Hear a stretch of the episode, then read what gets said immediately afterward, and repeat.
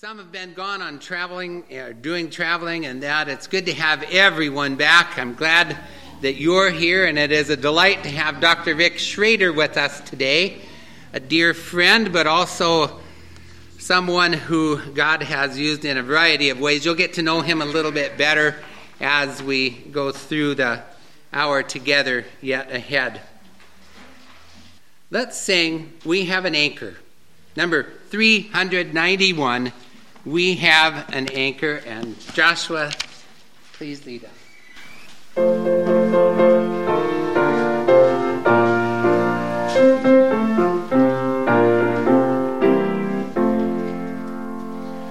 Will your anchor hold in the storms of life?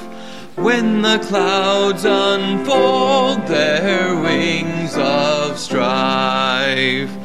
When the strong tides lift and the cables strain, will your anchor drift or firm remain? We have an anchor that keeps the soul steadfast and sure while the billows roll, fastened to the rock which cannot grounded firm and deep in the Savior's love. It is safely moored, twill the storm withstand.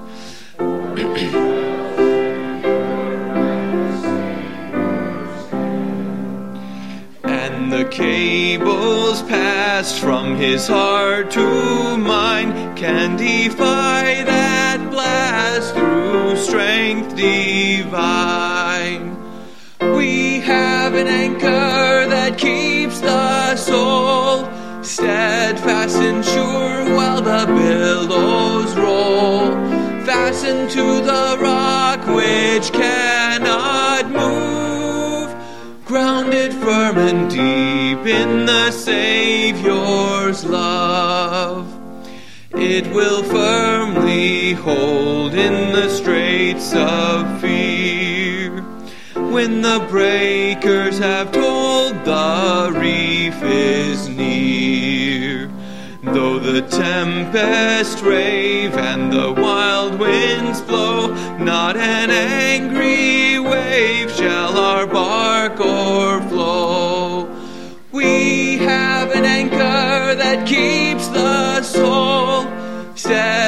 and sure while the billows roll fastened to the rock which cannot move, grounded firm and deep in the Savior's love.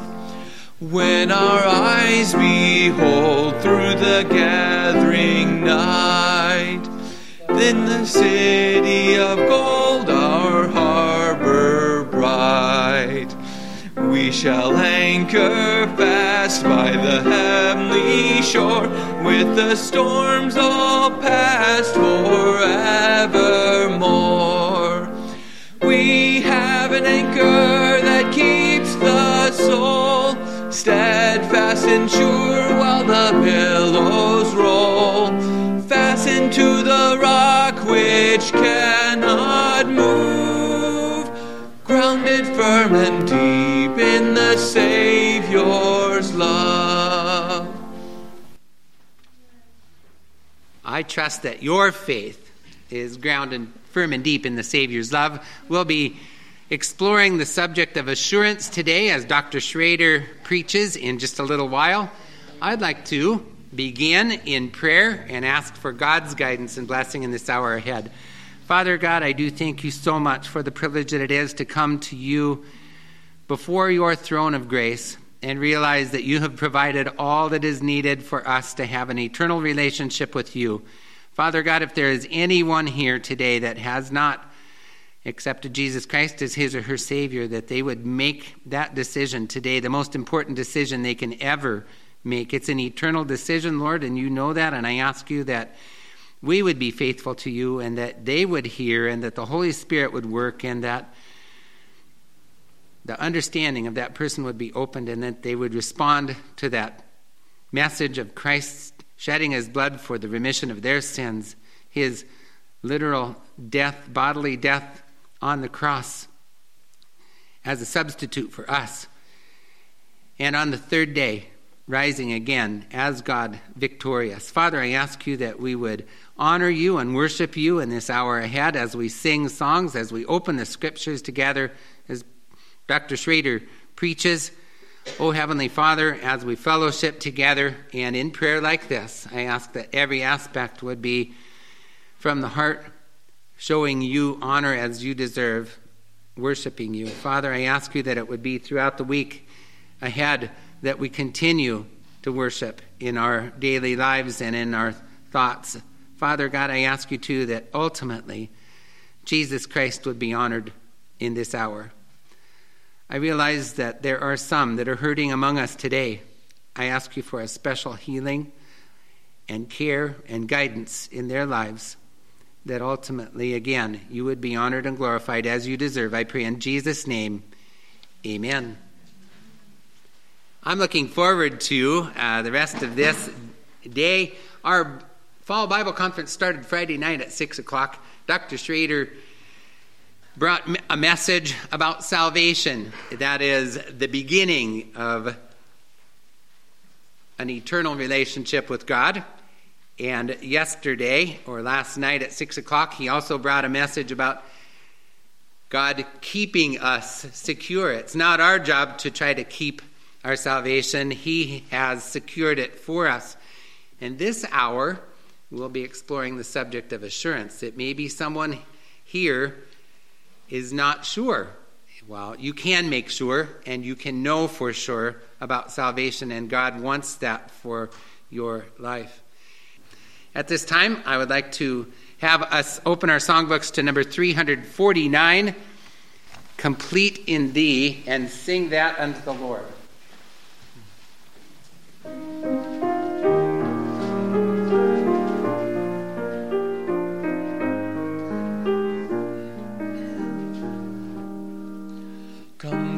In thee no work of mine may take, dear Lord, the place of thine. Thy blood hath pardon bought for me, and I am now complete in thee. Yea, justified, O blessed thought, and sanctified, salvation wrought Thy blood hath pardon bought for me, and glorified I too shall be. Complete in thee, no more shall sin. Thy grace hath conquered reign within. Thy voice shall bid the tempter flee, and I am now Yea, justified, O blessed thought, and sanctified, salvation wrought. Thy blood hath pardon bought for me, and glorified I too shall be. Complete in thee, no want supplied, and no good thing to me denied since thou my portion, Lord, wilt be, I ask no more, complete in thee. Yea, justified, O blessed thought, and sanctified, salvation wrought. Thy blood hath pardon bought for me, and glorified I too shall be. Dear Savior, when before thy bar all tribes and tongues assembled are, among thy chosen will I be, at thy right hand, complete in thee. Yea, justified, O blessed thought, and sanctified, salvation wrought Thy blood hath pardon bought for me, and glorified, I too shall be. Last night there was a perfect scripture that we read from Revelation, and it goes with our song, There is a Redeemer. And I'll be reading from Revelation chapter 22, and I have the New King James Version. And it says this And there shall be no more curse, but the throne of God and the Lamb shall be in it, and his servants shall serve him. They shall see his face, and his name shall be on their foreheads. There shall be no night there. They need no lamp nor light of the sun, for the Lord God gives them light, and they shall reign forever and ever. We are going to sing, There is a Redeemer.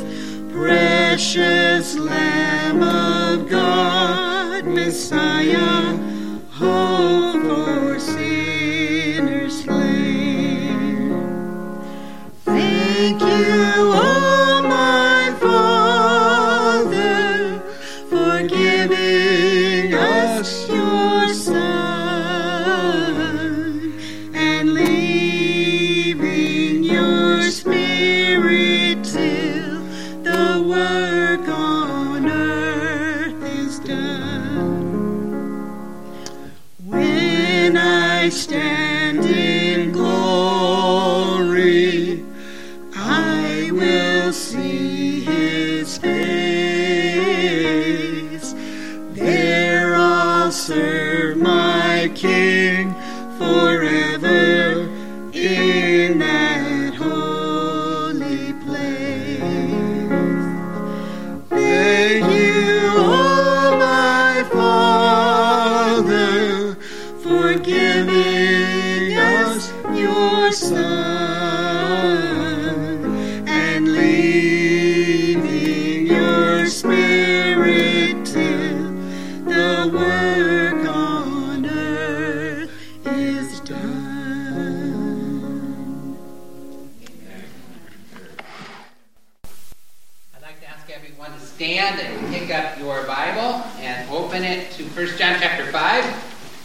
scripture reading. Please follow along as Tom reads for us.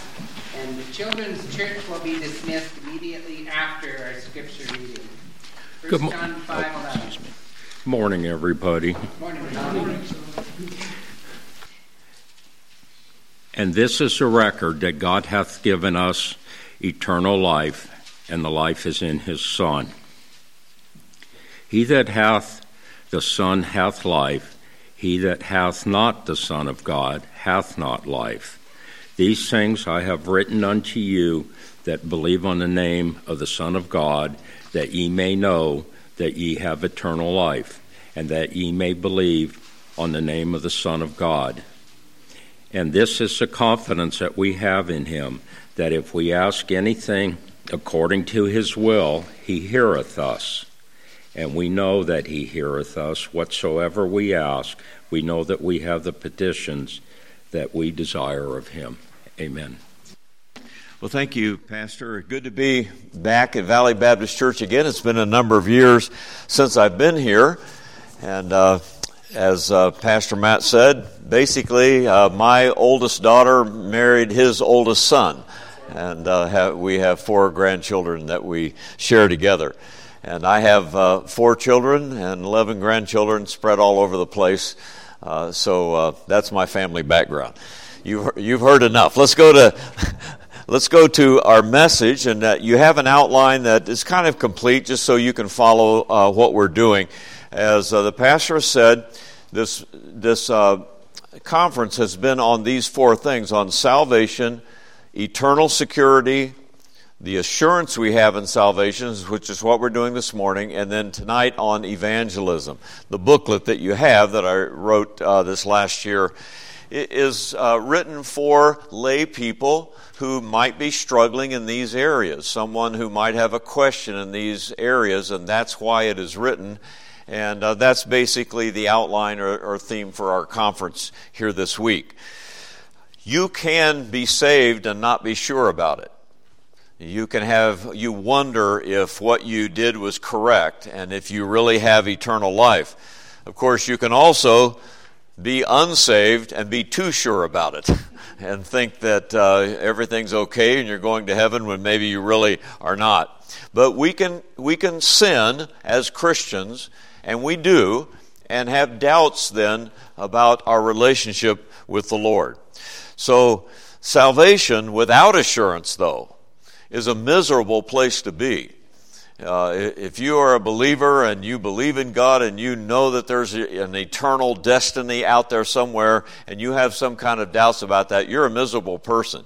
Uh, you know, Paul described the, the Christianity as an armor, you know, the armor of God, and the helmet he called the helmet of salvation. And I like to think of that as uh, we need to have our head protected. Imagine a soldier on those old battlefields with swords flying and spears and shields and all of that, and somebody's out there without a helmet on. You know what he's going to be doing all day?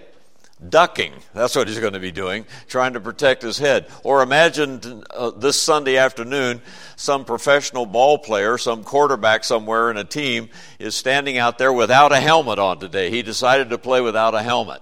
Well, that's what a Christian is like that doesn't have the assurance of his or her salvation. Uh, you're always kind of ducking. You're not really wanting to hear a message. You, you don't want to read your Bible too much because all of that convicts you, and it's just confusing. I want to give my testimony a little bit. Uh, actually, Pastor Matt gave his uh, the other night, and mine is similar, and I think maybe to some of you also. And that is, when I was nine years old, I made a profession of faith that was not real. And then two years later, at 11 years old, I realized I wasn't saved and was truly converted. I don't know if you've had that kind of experience. I grew up in large churches where invitations were given. There were soul winning kind of churches. And so after every message, there was an invitation to come forward and uh, receive Christ if you wanted to. My sister and I are a year and four days apart. For those of you who watched the video, my sister was on that, was on that video. So basically, I grew up with an older sister, which means I grew up with two mothers, if you know what I mean. And so whatever she did, I did. And we're standing in church one day, and she's a year older. The invitation was given. She went forward. So guess what I did? I went forward. And uh, I did whatever they asked me to do. Well, that means I went through the motions, but I didn't know what I was doing. And even though I said a prayer and the rest, and even, they even baptized me later, uh, but I knew I wasn't really saved. Two years later, just at 11 years old, I'm sitting in our church up in Cincinnati, Ohio, a big church also. I'm sitting toward the back. The preacher preaches, and I knew I needed to be saved. I went all the way forward myself as an 11 year old boy. A man knelt with me at the front of the church and showed me how to ask Jesus Christ to be my Savior. And from that moment on, oh, it was great. I went out of church that day thinking of that verse, you know, whiter than snow. The Lord has washed me whiter than snow, and that's what I felt like. But something else happened too.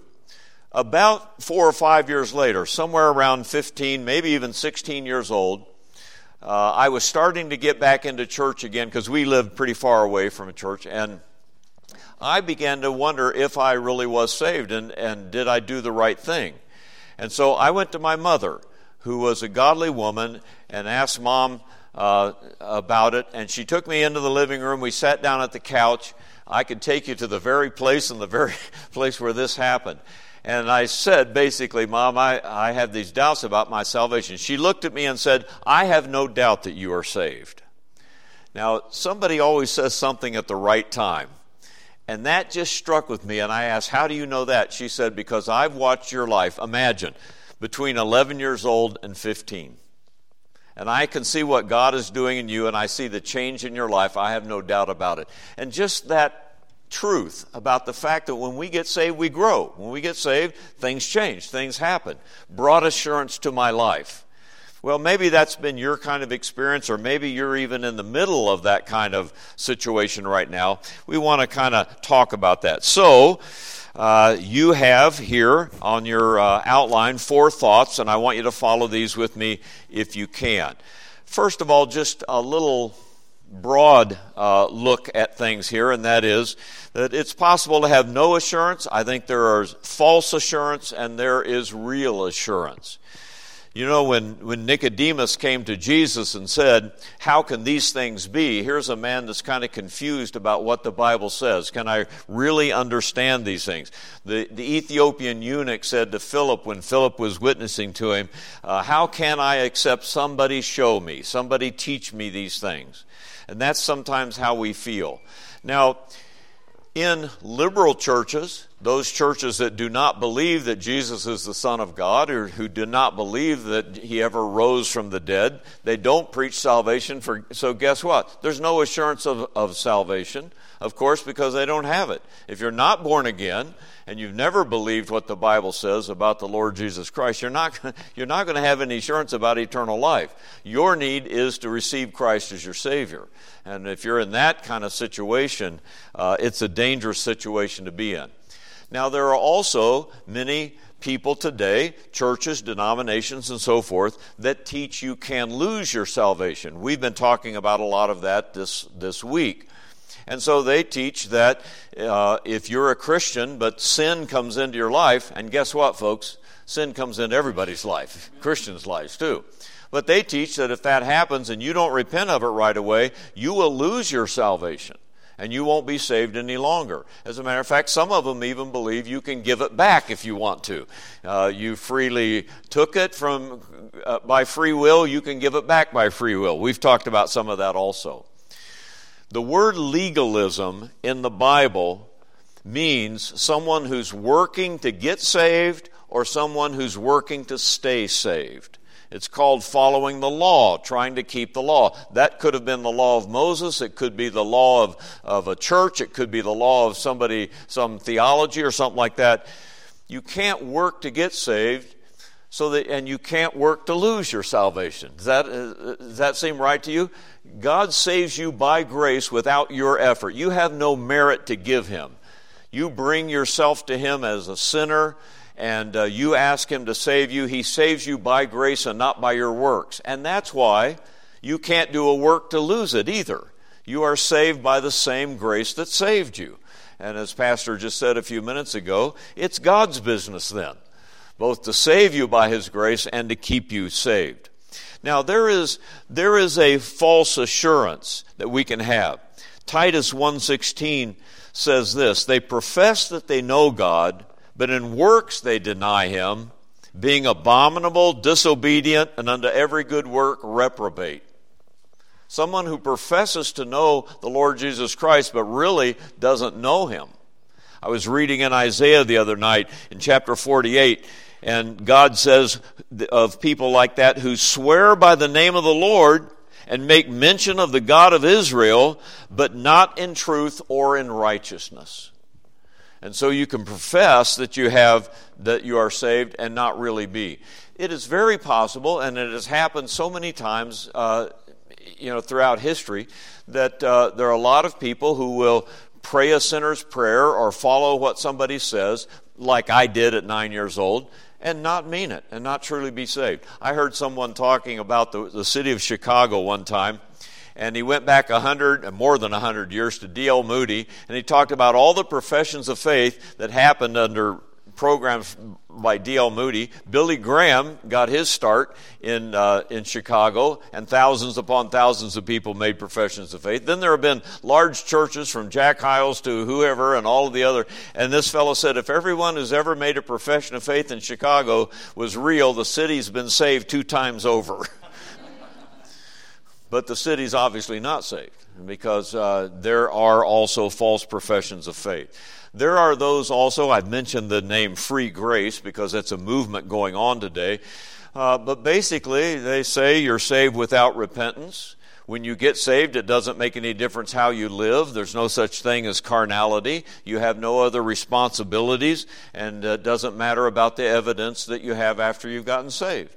Well, if you preach that kind of thing, how do you know whether you really got saved then? How do you know that any real change took place in your life? I, I'm also concerned about the change just in churches today that turn into just entertainment. We don't come to church just to be entertained. And if all that church is is a concert hall or an entertainment venue, uh, and you just like it for that reason, and you come for those things, and maybe there's no invitation given, maybe uh, no gospel or a gospel light that is preached, then how do you know? That, you, that God has really changed your life or you've ever come to know eternal life. Thirdly, I say here, of course, there's real assurance, and that's what we're talking about this morning. This great verse, 2 Timothy 1.12, reads like this. And, and by the way, I, we started out in, in 1 John 5. We'll get back to 1 John 5 later, but I'm taking to a number of other places on the way. 2 Timothy 1.12, For which cause I also suffer these things. Nevertheless, Paul says, I am not ashamed. Look, for I know whom I have believed. I am persuaded that he is able to keep that which I have committed unto him against that day. Those are pretty strong words in God's Word. The fact that we can know and be persuaded that He is keeping. Notice we're not keeping. But I want you to notice if you're looking at that verse or listening to me, that which I have committed unto him. That word committed unto him, the word paratheke, means I've made a deposit. This is a term that someone would make in those days. If you went to the bank with your money and deposited it into the bank, which we all do at one time or another, you are committing that to the bank to keep it, right? You trust that they will keep what you've deposited or committed to their trust. That's exactly the word that Paul is using here the fact that he has committed his soul to God. He's made the deposit of his soul to God, and he trusts that God will keep it until that day, which means until he sees God. All of his life, from now till then. Now Peter says uses the very same word in 1 Peter 4:19 when he says this, "Wherefore let them that suffer according to the will of God commit the keeping of their souls." Exact same word, paratheke. Commit the keeping of their souls to him in well doing as unto a faithful creator. When you receive the Lord Jesus Christ as your Savior, you are committing your souls to the creator of all things. He's the one that made you. He's the one that made this world. He's the one that made everything in this world. Uh, what can take you out of the Creator's hand? Nothing when you commit your soul to Him. So, you can have assurance, and we call it eternal security, which we talked about last night. Now, one, one thought before we leave this first point, and that is you will always get an accusation or a comment from somebody that says, Well, if I believe that once I'm saved, I'm always saved, uh, you just believe you can go out and commit any sin you want to, do, want to then, right? Uh, you can live any way you want to, and you'll always still be saved. Well, that's true, and it's not true. Uh, it is true that no matter what sin we commit, we're still saved if we've truly been born again. I've, I've used David as the example. David committed adultery in a terrible way, and then he committed murder and had her husband killed. Yet he lost the joy of his salvation, but not his salvation. But uh, the fact is that a person that says, well, now that I'm saved, I'm just living however I want and doing whatever I want to, probably does not have true salvation. Because one of the ways you know you have it is your want to changed. And that want to changed at the moment you got saved, and you don't want to do those things anymore. The Bible says, of those things of which you're now ashamed. Rather, you want to serve God. You do it well and sometimes not so well, but your want to is to serve God. So, some things to know about it. So, let me ask you this. There are three questions then to ask yourself that you should ask. I want to ask you tonight or this morning. Number one, do you have a salvation experience? Because salvation happens at one moment. Salvation isn't a class you graduate from. Salvation isn't something that gradually you grow into. Salvation is something you ask of God and you get it. You are born again. You are saved. You're regenerated at that moment. And so, if I say, Have you had a salvation experience? I'm asking, Were you born again? Were you saved? Now, in, in, I have here Acts 16, 30 and 31. That's the, the uh, story about the uh, Philippian jailer, and the Philippian jailer comes to Paul when God shakes the prison. The jailer comes to him and he says, What must I do to be saved, right? What must I do? In other words, there is an action in this. What, how does a person receive Christ? What do I do? If we went back to Acts chapter 2 to the day of Pentecost, they came to Peter and asked the same question after he preached that great sermon, and they said, What must we do? And, and there are four words in that context. One is, Peter said, repent. Because many times in the Bible, the word repent goes along with being saved. After all, when we get saved, what are we doing? We realize that we're a sinner, and unless we get saved, we'll spend an eternity in hell. So we need our sins forgiven. So repent, and repentance goes along with salvation. They that gladly received his word is expressed there. Those that believed. And then uh, the Lord added unto the church daily such as should be saved. So all of those words to repent, to receive, to believe, to be saved mean the same thing. As a matter of fact, if you read the rest of the book of Acts, you'll also see the word they were converted, they heard the word, they turned uh, to Christ, they obeyed the gospel, they attended unto the things that were spoken. All of those words mean have you had an experience of salvation? Did you ask the Lord Jesus Christ to save you? And if you did, He saved you. Now, the second question then I have here is Have you seen a change in your life? Since that day that you got saved, uh, do you then like the things of God that you didn't like before? Do you look at yourself and say, I wish I could put this sin away. I don't like doing that anymore? Those kinds of things are changes in your life. All things have become new. 2 Corinthians 5:17, if any man be in Christ, he's a new creature. Old things are passed away. Behold, all things are becoming new. For those of you who like details about language, old things are passed away, and that language is called an aorist tense, which means it's a, a very specific past tense. Old things passed away at the moment you got saved. And all things, in a perfect tense, have been becoming new. In other words, one time salvation, and then for the rest of your life, things have been becoming new.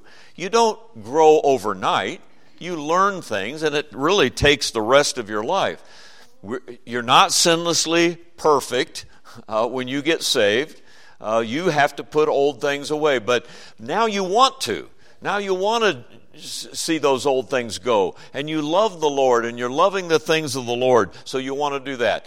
The other night I was picturing this as when you get saved, your life has a trajectory that goes up not flat line, and it doesn't go straight up either, but it's a gradual going up for the rest of your life. But that line that goes up looks very jagged because there are times when you have victory over that sin, and there are times when the sin has victory over you. And you're learning how to put that away, but you want to do it. And you see your life going up and down like that, but you see it going up. anything that's alive grows, doesn't it? Except my garden, but any anything any other thing that's alive grows. You see some kind of growth if it's alive at all, and it's the same thing in the spiritual life. So have you had a salvation experience and do you see that change in your life? And thirdly, I say, do you have a concerned heart? Because your heart inside you say, I'm a believer now? I have a little five year old grandson down in Atlanta. His name is Wyatt. He got saved at four years old, and I believe that's, a, that's pretty early, but a lot of children get saved at four and five years old. And he got saved, and uh, he came home, and he told his mother, Rachel, he said, he said, I have to be nice now because I'm a Christian. at four years old. She said, Praise the Lord for that, you know. and so did his older sister. So he, but, but that, that's what happens in a heart. Now, in Revelation 2 4, Jesus is speaking to the church at Ephesus and to believers. And he says, Nevertheless, I have somewhat against thee because thou hast left thy first love. Christian people. He's not saying they're unsaved. He's saying where did the, the warmth go? Where did the love for Christ go? What has happened that you've let your heart grow cold like this? And he says to them, Remember from where you came from, go back to that day you were saved, repent of what has happened in your life, redo those early things, or else you'll be removed as far as any usefulness to God. And so our heart can grow that way. And our heart is that our heart is the, the center of our affection. We need it. The Bible says, love the God, love the Lord your God with all your heart and soul and mind and strength. We love him because he first loved us. We know we have passed from death unto life because we love the brethren. Let us provoke one another to love and good works. Love is such an important part. So, where is your heart and is it warm? Now, before we leave point two, I want to add this one thought. I, I have emphasized all week, all week long, or the, these days, about this salvation experience. And I'm serious about this because salvation has to happen at a point of time. And the Bible is very clear about calling us to a place of repentance, to a time when you accept Christ as your Savior. And that salvation experience is necessary. Now, you don't add works to that to salvation in order to get saved. In other words, some people believe, well, you also have to be baptized. If you you you can get saved, but if you're not also baptized, uh, it doesn't work. No, you can't add baptism. Some people add the sacraments of the church. Some people add speaking in tongues or something like that. There's nothing you add to salvation. And the fact is, you don't subtract anything either. You can't take away repentance. You can't take away that salvation experience. You can't take away the fact that your life is going to be changed. But we call ourselves not only fundamentalists sometimes in the good in the proper historical sense of that word, but also evangelical because we believe that a person has to be saved. A person has to be born again. Sometimes we use an expression, Are you a born again Christian? It's really a redundancy because uh, if you're a Christian, you are born again. If you're born again, you are a Christian. But we do it to distinguish it from other uh, forms uh, of what people are talking about. And so I believe in that. I believe it has to happen. There is a, a verse at the end of the book of John, well, John 20, and at the end of chapter 20 which says this Many other signs truly did Jesus in the presence of his disciples, but these uh, are which are not written in this book, but these are written that you might believe that Jesus is the Christ, the Son of God, and that believing you might have life in his name. Our friend Myron Houghton used to use that verse and uh, he he would go lecture at the Catholic cemetery, uh, seminary, uh, seminary, excuse me, in in uh, in Denver who, which didn't believe that you had to have a personal experience with Jesus Christ, and he would use this verse. In believing that you might, uh, or excuse me, that you believe that Jesus is the Son of God, and that believing you have life in his name. When you accept it, when it becomes yours in that ethical element where you say, I must do this, I must accept it. Do you know who A.W. Tozer is? Some of you read A.W. Tozer and uh, uh, a great American evangelist. He said this The individual man or woman must make a choice, and on that point, we must be dogmatic. And he went on to say, there is no way that God can come to us until we consciously come to Him. You come and say, I will accept that gift. I give my life to you. Now, by the way, folks, that's not a good work for salvation. To receive Him, to do what He says, is to say, I can't do any work. I can't do it myself. I need you. So, I uh, just want to emphasize that point again. Now, let's go move on quickly to the third and fourth points. There are some reasons you doubt your salvation. And we need to pay attention to these. Again, you may be truly born again and you're wrestling with these kinds of things. So consider this. One of the reasons to doubt is that sin comes into your life. And when sin comes into your life, the, the sins of commission, I'm talking about it, you begin to do those things like Paul, like David said when he committed adultery and murder, he lost the joy of his salvation. Well, these things can happen. I use the reference to Romans chapter 6, and I challenge you to go back later and read this chapter. But to believers, Paul says, Neither yield your members as instruments of unrighteousness unto sin, but yield yourselves unto God as those who are alive from the dead. Quit committing those sins that take you away. Quit doing those things that cloud the issue. You can sin as a, as a Christian, and many people do, but take those sins away. And let me read verses 20 and 21 from Romans 6 that say this When you were the servants of sin, you were free from righteousness. What fruit had you then in those things whereof you are now ashamed?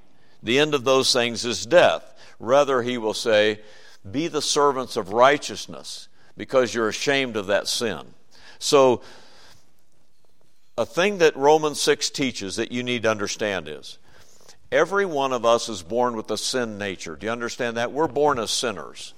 And we get that from Adam and Eve, who handed it down to their children, who handed it down to their children, who finally all handed it down to us. We are born with that sinful nature. Now, when you get saved and receive Christ as your Savior, you receive a new nature, but you don't lose the old nature.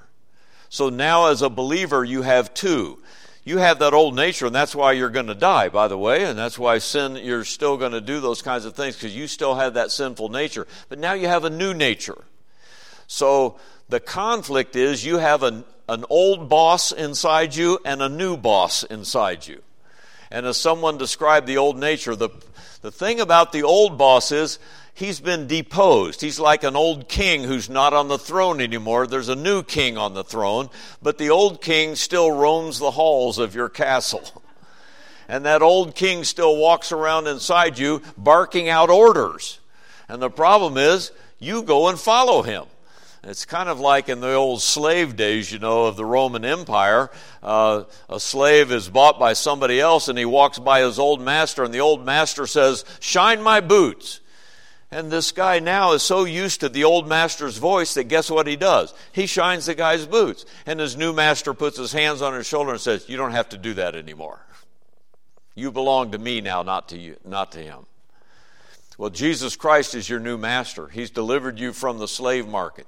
You still have that old boss inside you, and he's still barking out orders. Say, well, look at this, and do this, and use these words, and all those kinds of things. And the Lord puts his hand on your shoulder and says, you don't have to do that anymore.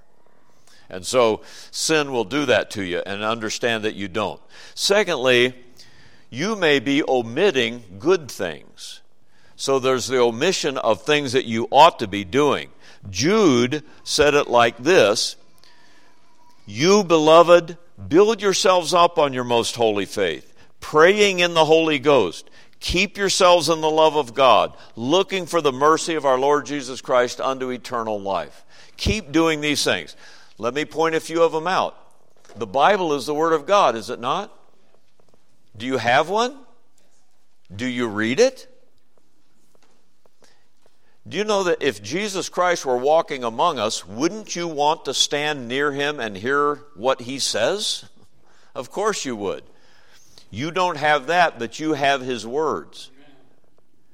When we read this book, it's exactly the same as if you were listening to the very words of the Lord Jesus Christ speaking to you. And if you have that available to you, you need to be listening to it. And if you're not, you're omitting something that could lead you into sin because you're not hearing God's voice. Well, God speaks to you through His Word, but guess what? You speak to God through what? Prayer. Do you believe in prayer? Do you do it? Do you actually pray? In more times other than God bless our food today. Are there more times that you spend with God? We need that time. We want to spend time with God. Thirdly, do you ever express your faith? Do you say to someone else, I'm a Christian? Do you say, I've accepted Christ as my Savior? I tell you, there's nothing that makes you so bold and confident and assured in your, in your faith as telling someone else that you're a believer. And we need to be doing that because when we omit it, we don't have that confidence. And then, God made the church for some reason. Jesus said, I will build my church.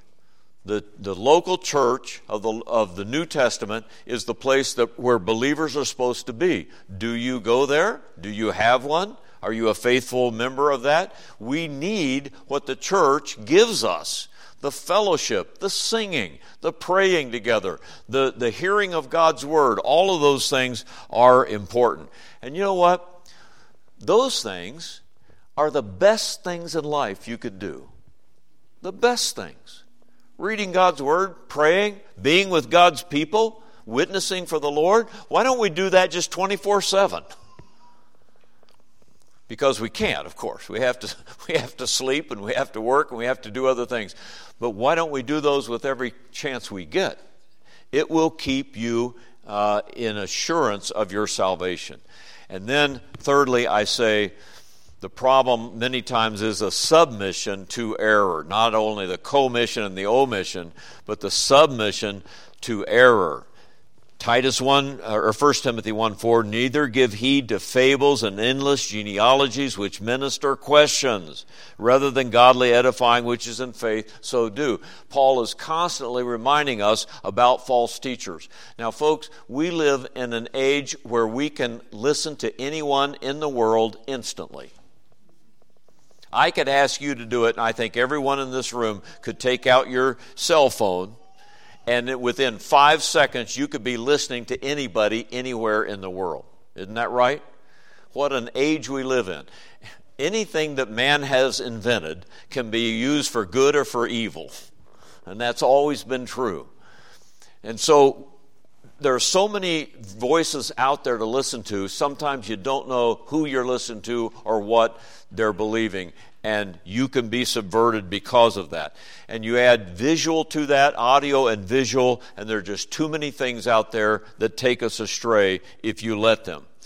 God has given us pastors, and that's why we have local churches too, and leaders, and those people we know personally and we can trust, and you need to be sitting around them and under them and with them so that you know their lives, you know what they believe, and uh, they can help steer you through all of this uh, quagmire that we have today. Now, before we leave that point, I, I don't know what time we close. I may already be over. but Stay with me for a few more minutes. I gave this illustration the other night, but many of you were not here. I'm going to put three people up here on the platform. Okay?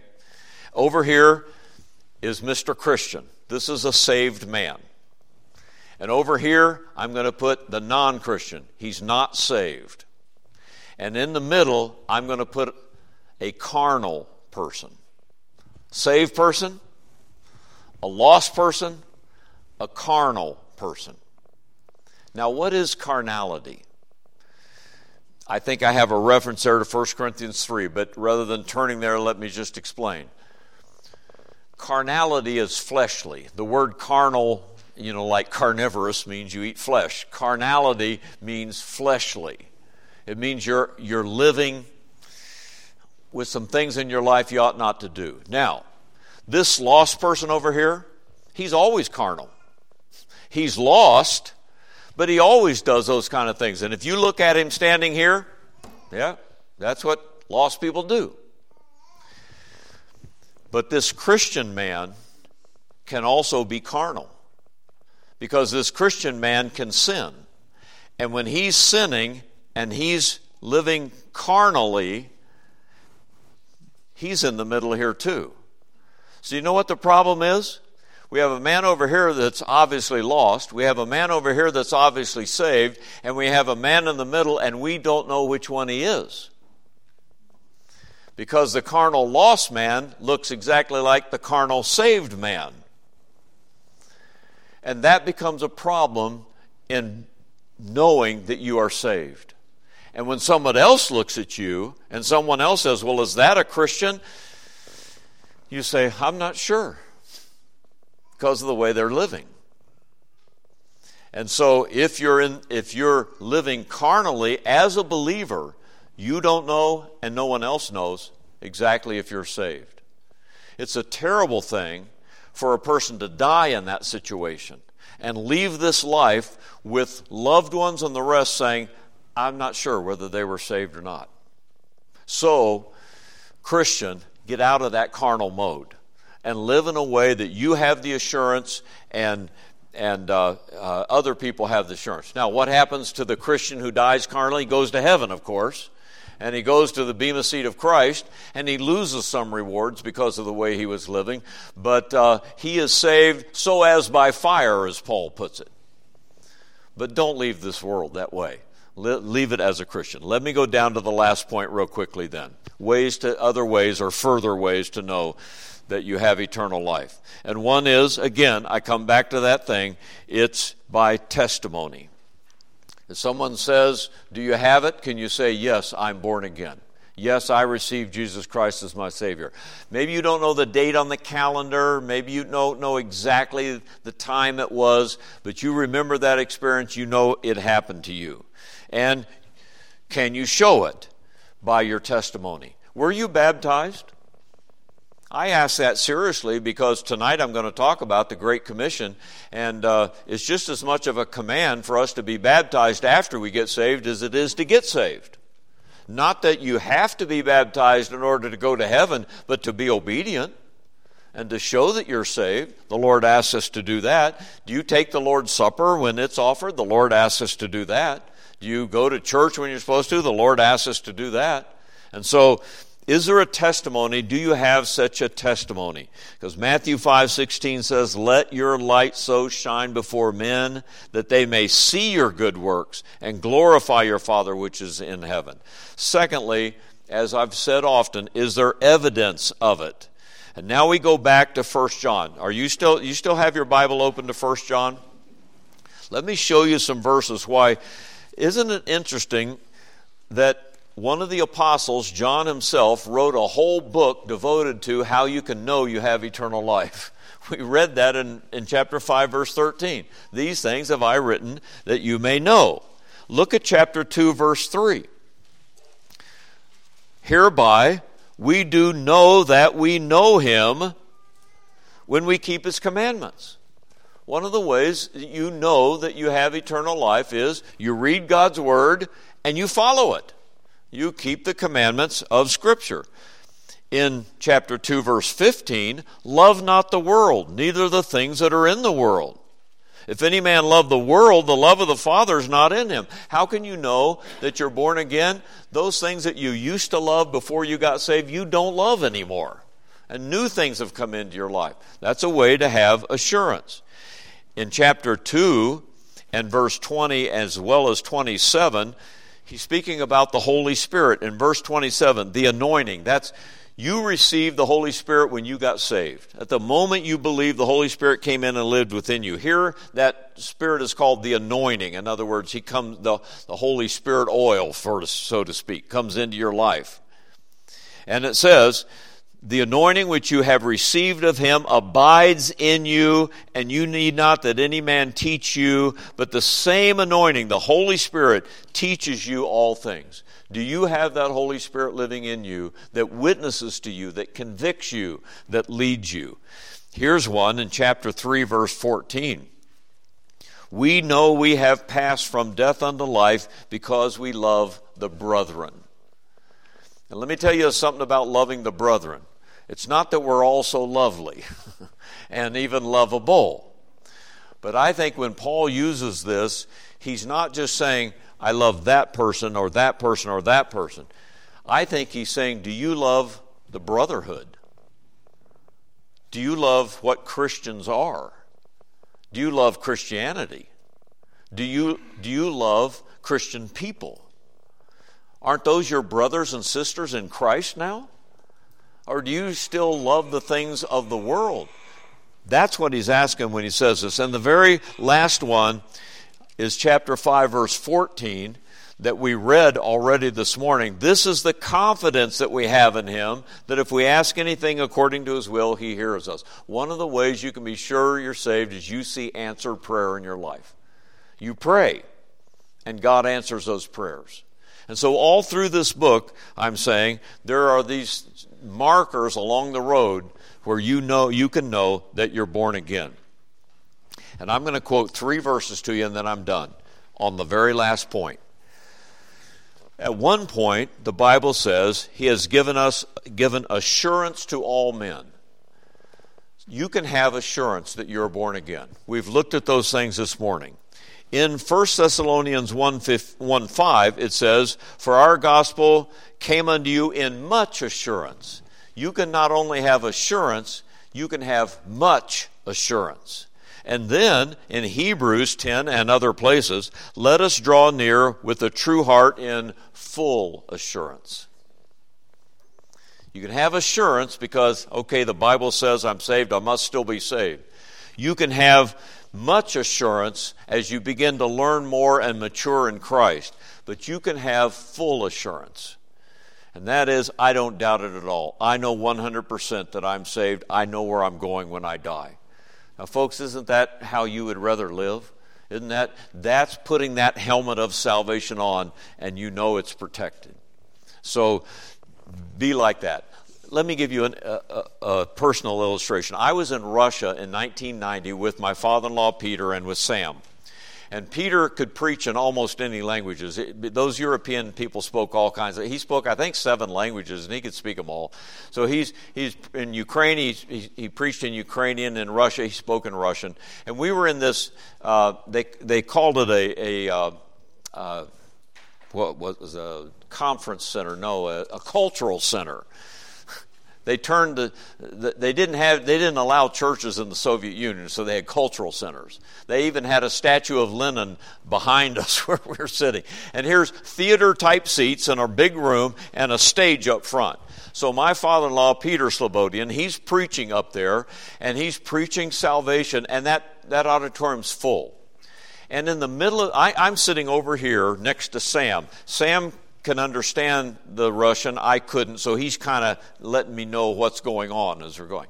In the middle of the sermon, this fellow stands up, right in the middle, a big fellow with a checkered shirt and red suspenders. Sorry, I'm not talking about you, but red suspenders and and a beard and hair like Santa Claus. I mean, he really looked like Saint Nick. He stands up in the middle of the sermon and says, "What are you trying to tell us to do?" And everything stopped. and dad's preaching. Well, what are you telling us to do? He says. And Sam kind of elbowed me, you know, and he's laughing a little bit. Well, dad knew exactly what to do. He just stopped his sermon and he went right to answering that man's question. The perfect question to be asked, isn't it? What, what are you telling me to do? Just like the Philippian jailer.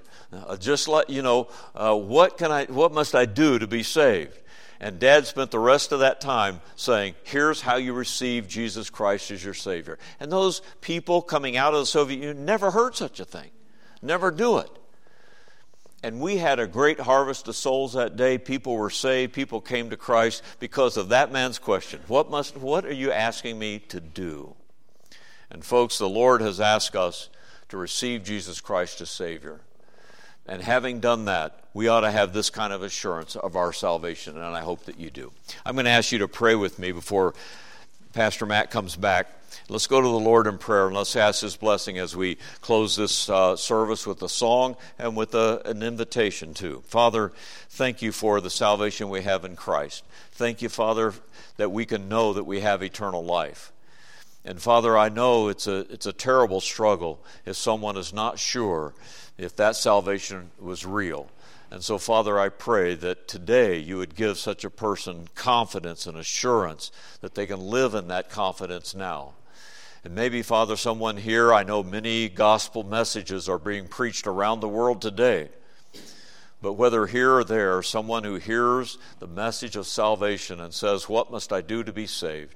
I pray, Father, they would hear it straight and they would receive Jesus Christ as their Savior today. So, Father, whatever our need is here, we pray that you would meet it. Meet it with your word, which is truth. Meet it with your spirit that brings us that conviction. And may Jesus Christ be glorified by it. We'll thank you for these things in Jesus' name. Amen. All right, Brother Matt. You recognize the truth when you hear it. I actually believe that everyone does. I think they that we all recognize the truth when we've heard it.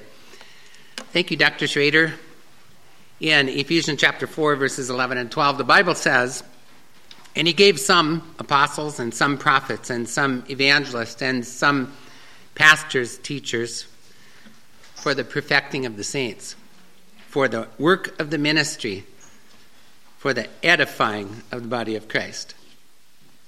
I have been edified today. Thank you for your ministry among us. As we close, I'm going to read John 5, verse 24, the same penman that God used to write that portion of Scripture we've been focusing on this hour, 1 John chapter 5 primarily, but he also wrote the Gospel of John in chapter 5, verse 24. It says, Verily, verily, this is Jesus speaking, I say unto you, he that heareth my word and believeth on him that sent me hath everlasting life, and shall not come into condemnation, but is passed from death unto life.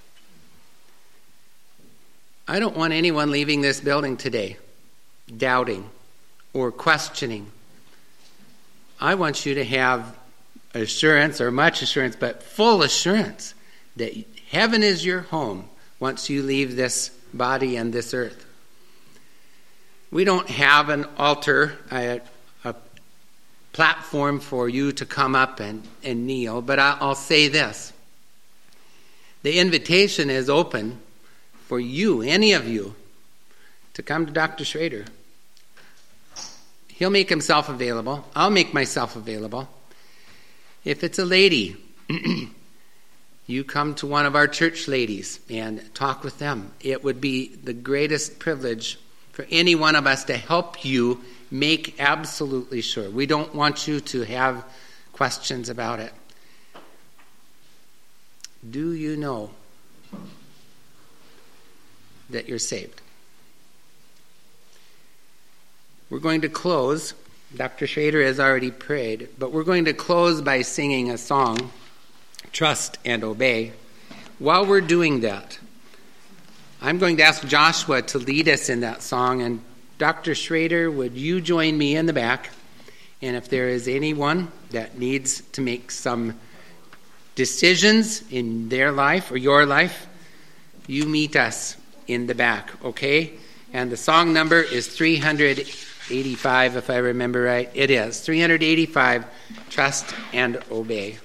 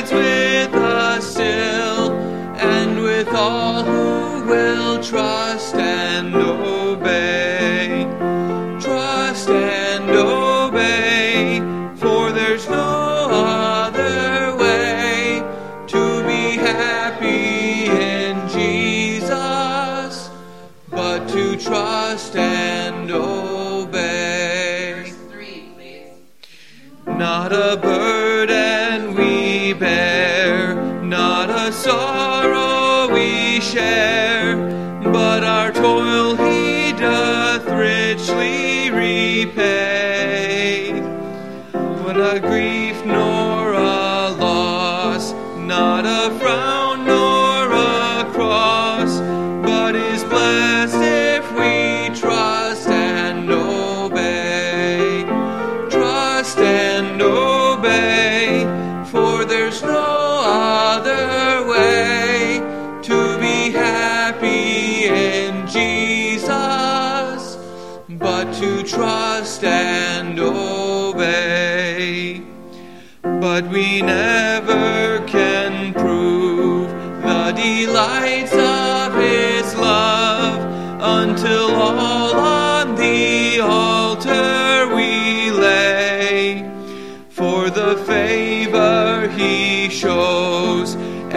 joy.